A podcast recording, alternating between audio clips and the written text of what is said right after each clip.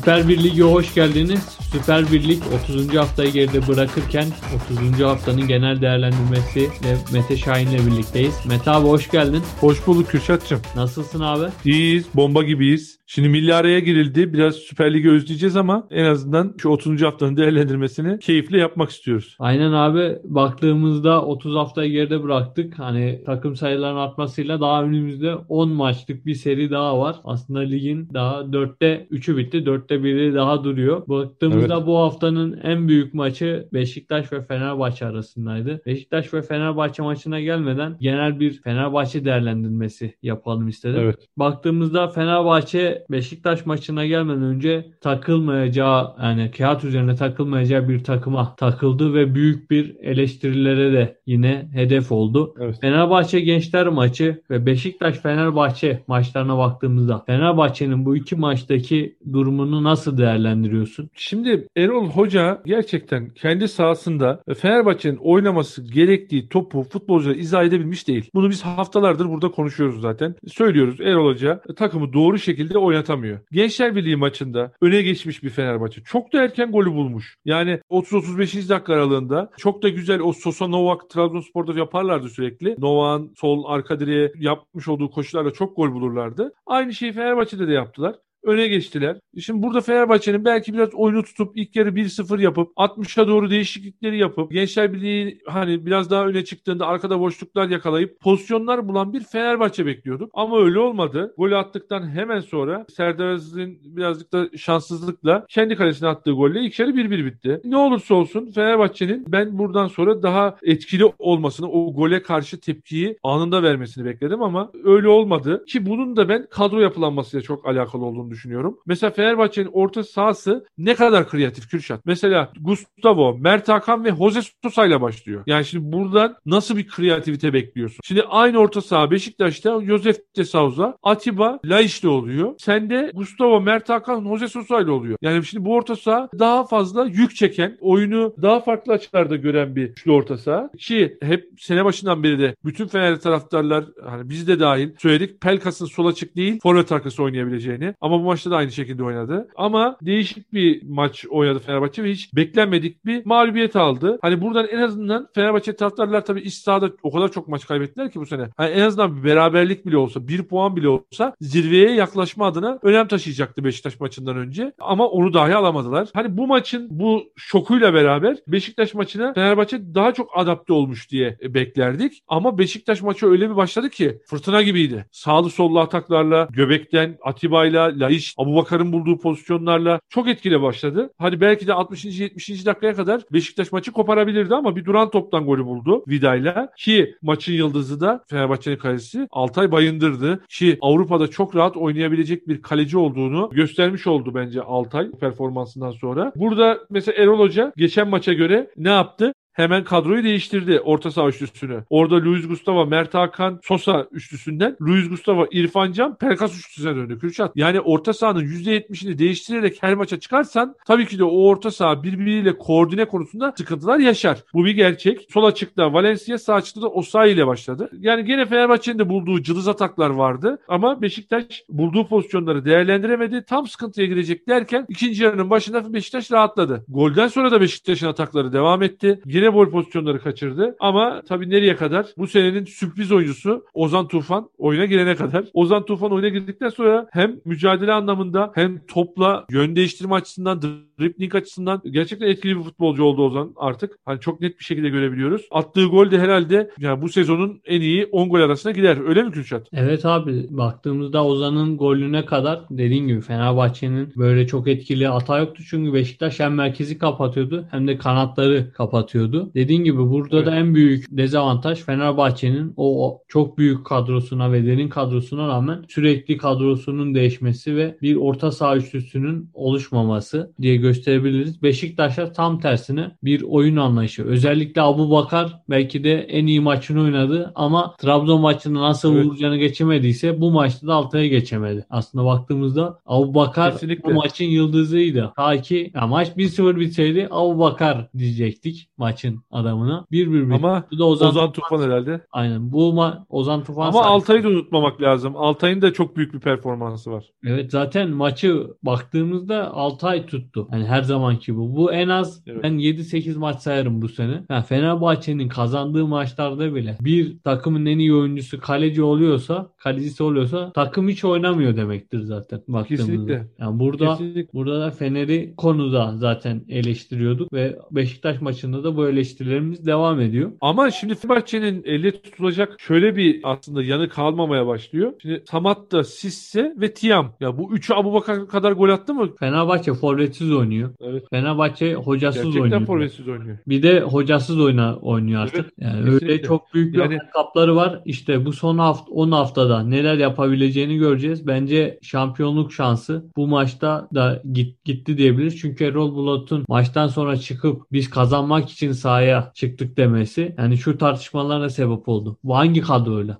Sen bu kadroyla da kazanmak için çıkıyorsun. Mesela Gençler maçına da bu kadroyla çıktın. Bu maça da çıkıyorsun. Hangi kadro kaybetmek için çıkıyor ki zaten değil mi? Baktığımızda. Yani şimdi oyunu tutmayı konuşuyorsa Erol Hoca zaten büyük ayıp ediyor. Çünkü Fenerbahçe kadar hani Türkiye'de hani 4-5 tane köklü kulüp var. Hani gerçek manada şampiyonluklar yaşamış, Avrupa başarıları olan köklü kulüp. Fenerbahçe eğer şampiyonluk yolunda çok önemli olan bir maça kazanmak için çıkmadıysa zaten bu Erol Hoca'nın en büyük ayıbı olurdu. Tabii ki de kazanmak için çıkacaksın. Kendi sahadaki gençler maçına da kazanmak için çıkacaksın. Fenerbahçe maçı, Beşiktaş maçı içinde Vodafone Arena'da kazanmak zorunda olarak gideceksin. Ama şimdi ben senin sözlerinden çok icraatlerine bakarım. Kürşat sahada oynanan top Fenerbahçe'nin kazanmaya yönelik hiçbir arzusunun futbolcularda da olmayışını gösterdi. Erol Hoca'nın da zaten yer yer kamerada gördük. Umutsuz bakışlarıyla maçı izledi. Çok fazla umudu olduğunu da düşünmüyorum. Yani bu gece Altay Allah korusun bir sakatlık yaşamış olsaydı da kaleye eski Bursa Spor'la Harun Tekin geçmiş olsaydı bence bu maç 4-1 falan biterdi Kürşat. Yani onun için Erol Hocam herhalde Fenerbahçe'de son 2 ayını geçirecek. Son 1-2 ayını geçirecek Mayıs'a kadar. Ondan sonra büyük ihtimal yollar ayrılacak. Zaten şampiyonluk yolunda ben artık Fenerbahçe'nin oranını da kendi kafamda iyice düşürdüm. Çünkü hani futbolcular da onu ele alamıyor. Ben demiştim ki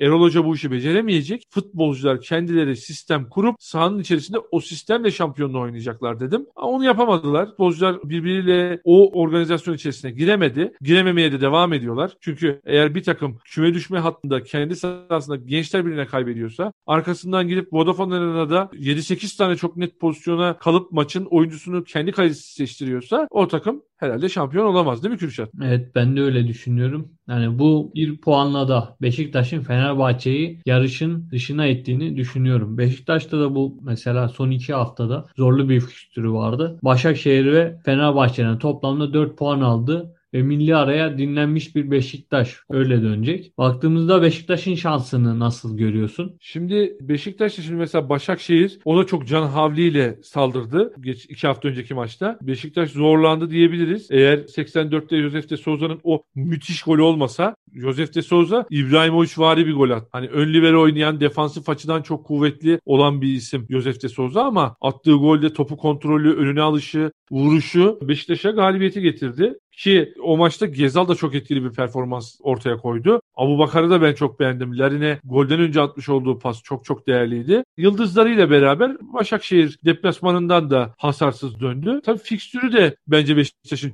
çok çok zor bir fikstür değil. Müsait bir fikstür. Eğer Beşiktaşlı futbolcuların hani bu Larin Abubakar ikilisi 4-5 haftalık suskunluklarını şu an bozmuş görünüyorlar. İki haftada ikisi de hem gol attılar hem asistler yaptılar. Takımlarına katkı sağladılar. Eğer bu şekilde devam ederse Beşiktaş yani rahat bir şekilde ben şampiyonluğa ulaşacaktır diyorum. Ben de öyle düşünüyorum. Yani en yüksek oranı Beşiktaş olarak görüyorum. Ee, Evet. dinlenmiş Beşiktaş'ın daha iyi döneceğini de düşünüyorum. Çünkü Beşiktaş'ın en büyük riski çok az derin kadrosunun olması ve baktığımızda yorgunluğun hissedilmiş olması ve Beşiktaş'ın en büyük rakibinde yani oyun olmasa da psikolojik üstünlükte Galatasaray olduğunu düşünüyorum. Mesela Kayseri deplasmanda 3-0 kazandı Galatasaray. Evet deplasmanında. Ben buradan Galatasaray'ın takılmasını beklerken Galatasaray tam tersi kendi sahası 4-3'lük bir skorla Rize'ye yenildi. Hem de defansın yaptığı akıl almaz bir hatalar sirkülasyonunda Evet. goller geldi. Bu Evet. bu iki maçı Galatasaray'ın bu iki maçını nasıl değerlendiriyorsun? Bir Galatasaray'da da çok ilginç bir yapı oluşmaya başladı. Falcao iyileşti, 2 gol attı ve Fatih Terim bir anda sistemi Falcao Muhammed'e getirdi. Yani 4-4-2'ye getirdi. Hatta 4-1-3-2 diyebiliriz. O sisteme getirdi. Ama bu sistemde de Galatasaray öncekinden çok çok farklı oynuyor diyemeyeceğim ben. Çünkü burada mesela Emre Akbaba ile başlıyor. Emre Akbaba'nın performansı bence çok sınırlı. Getson Fernandez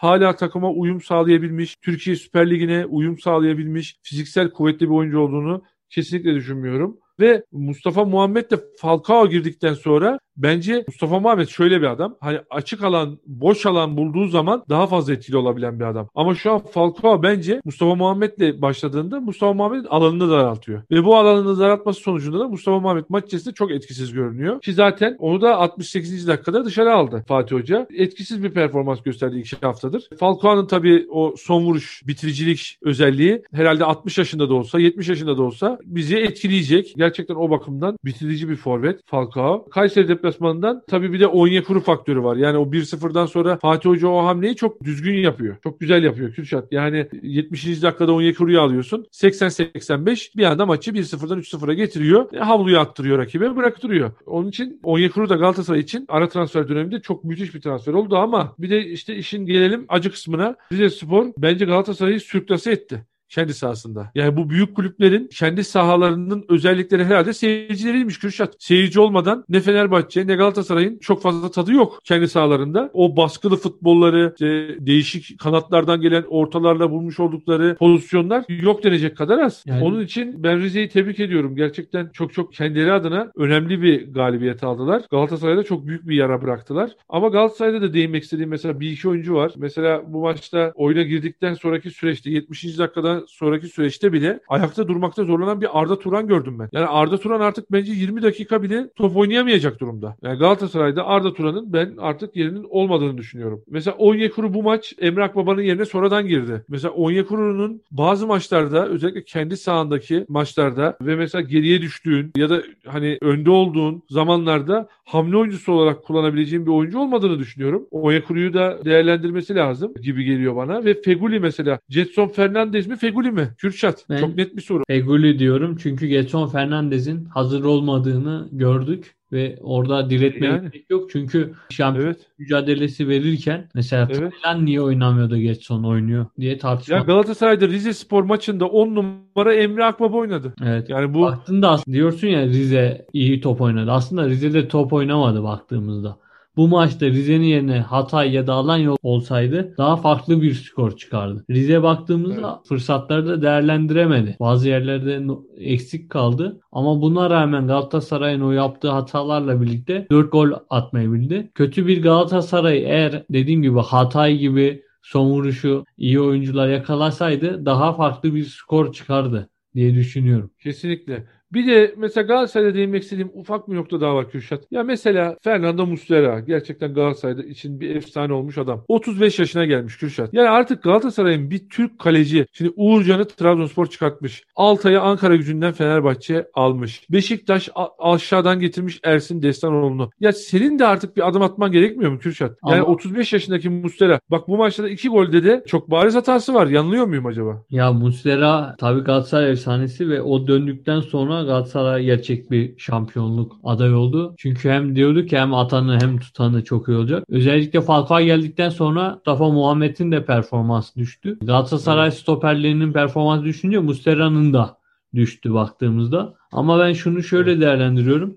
Galatasaray'ın kaleci kültürü hep yabancılar üzerinden geldi baktığımızda. İşte Taferel, Mondragon, sonra Muslera. Hep yabancı. Hani Evet. Fenerbahçe gibi, Trabzonspor gibi ya da Beşiktaş gibi Türk kaleciler yok onlarda. Şimdi ama şimdi Muslera'nın 35 yaşına geldiğini düşündüğümüzde sezon sonunda da bir sözleşme olasılığı duruyor herhalde. Bir iki yıllık daha uzatma olasılığı duruyor. Uzattılar. Ya ama bu uzattılar. Yani şimdi ya bu aşağıdan gelecek bir Türk kaleci belki daha etkili olacak. Çünkü kendine yakın örnek alacağı arkadaşları var artık. Hani Uğurcanlar, Altaylar, Mert Günoklar, Volkan Babacanlar bir ton adamları var. Yani bunlara rağmen Muslera'yla ben devam edilmesini bir dahaki sene için özellikle çok da doğru bulmuyorum. Ama Galatasaray taraftarı çok memnundur abi. Ondan dolayı sıkıntı yok yani. Ya şimdi işte şöyle biraz romantik düşünülüyor. Hani ben nasıl Gerard'ı seçerken romantik olduysam Galatasaray taraftarı da bu hatalardan sonra hala Muslera'nın arkasında sıkı sıkıya duracaksa bir dahaki sene onlar da romantizme kapılmışlar demektir ki Galatasaray taraftarı bu heyecanıyla kulübe çok hatalar da yaptırdı. Hatırlarsan işte Falcao. Igor Tudor'u getirdiler. Hamza Hamzoğlu geldi. 3 kupa aldı. Gitti. Taraftar memnun olmadığı için. Yani Galatasaray taraftarı biraz yönetimi bu bakımdan etkileme özelliğine sahip. Orada sana katılıyorum. Baktığımızda hani kaleciler de girdin. Uğurcan Çakır'lı bir Trabzonspor var. Erzurum Trabzon maçı berabere bitti. Ama Trabzon Ankara gücü maçında etkili bir oyunla iki maçta 4 puan aldı. Dördüncülüğünü neredeyse böyle garantileme aşamasına girdi. Hani Alanya Evet. maçına Alanya kaybedince. Ama üstün puan kaybetmesiyle Trabzon'da bir acaba ikinci, üçüncü olur muyum şeyi de başladı. Çünkü Evet. onların da kadrosu dinlenecek. Trabzonspor özelinde ne demek istersin? Şimdi Trabzonspor'un kadrosu tabii ki bu diğer 3 kulübe göre daha kısıtlı bir kadro. Erzurumspor maçına da ben Abdullah Hoca diyorum ya, o Malatya deplasmanı ben artık söyleye söyleye dilimde tüy bitti. O Malatya deplasmanına gitmez olaydı Trabzonspor. O de- deplasmandan sonra Trabzonspor hep aynı top oynadı. Kaybetmeyeyim, kaybetmeyeyim, kaybetmeyeyim üzerine. Erzurum'a da öyle gitti. Pozisyonsuz, zevksiz, insanların uykusunu getiren bir 90 dakika seyrettirdiler bize. İki taraf da memnun kaldı bence. Erzurum da çünkü düşme hattında herhangi bir yenilgiyle alt sıralara doğru daha fazla dibe çakılacaktı. Onun için Trabzonspor da tehlikeli bir takım. Yalnız benim anlayamadığım hani biz Yunus Mallı'yı Trabzonspor camiası olarak nereye alındı bu Yusuf, Yunus Mallı? Osmanlı 10 numara ancak hoca şu an farklı bir sistem deniyor Ankara gücü maçıyla birlikte. Yunus Mallı'yı daha çok 8-6'ya çekerek Abdülkadir Parmak, Yunus Mallı ve Bakasetas'la aslında iki tane 10 numarayla farklı bir şey denedi ve Ankara gücü maçında Canini de sağ kanada atarak sağ açı atarak farklı bir konsept yaptı. Burada da etkili olduğunu görüyoruz. Ekuba'nın özellikle etkisi daha çok arttı. Canini- Şimdi Ankara gücündeki formasyonuyla Erzurum maçındaki formasyonu aynı değildi. Şöyle aynı değildi. Sanki Ankara gücü maçında Abdülkadir geride tekli defans, dörtlü savunmanın önünde. Önde Bakasetas Yunus Mallı. Hani dediğim gibi ikisi de ofansif. Hani 9.5 9.5 10-10 oynadılar. Bir tarafta Vakayeme Canini, Ekuba'nın da santrofor, forvet özelliğinden faydalandı. Öyle bir 11 ile çıktı ve dediğim gibi bu çok etkili oldu. Tabii Ankara gücü savunmasının da etkisizliğini göz önünde bulundurmak lazım. Erzurum savunması biraz daha katı onlara bakaraktan. Ama Erzurumspor maçında mesela Yunus'u resmen Abdülkadir'le beraber daha defansif oynattı. İleride çok fazla göremedik. Tabii bu oyun anlayışıyla da değişiyor. Şimdi Erzurum deplasmanında sen bir puan için gidersen tabii ki Yunus bir 10-15 metre daha geride topla buluşuyor. İster istemez daha 5 metreye 3 metreye garanti paslarla oynuyor. Ama kendi sahanda Ankara gücü maçına çıkıyorsan hani mutlak galibiyet parolasıyla ister istemez tabii Yunus daha ofansif, daha kreatif yönünü ortaya çıkarma yönünde etkinlik gösteriyor diyebiliriz. Trabzonspor'un yeri yani tabii şimdi her şey olabilir Kürşat. 10 hafta var yani 10 haftada şimdi herkes her maçını kazanacak değil. Ama Trabzonspor'un 4-5 maçlık bir seri yakalamasıyla ben hala hani belki komik de gelebilir ama şampiyonluk ihtimalinin bile olduğunu düşünüyorum. Yani belki şu Erzurum maçını kaybetmemiş olsa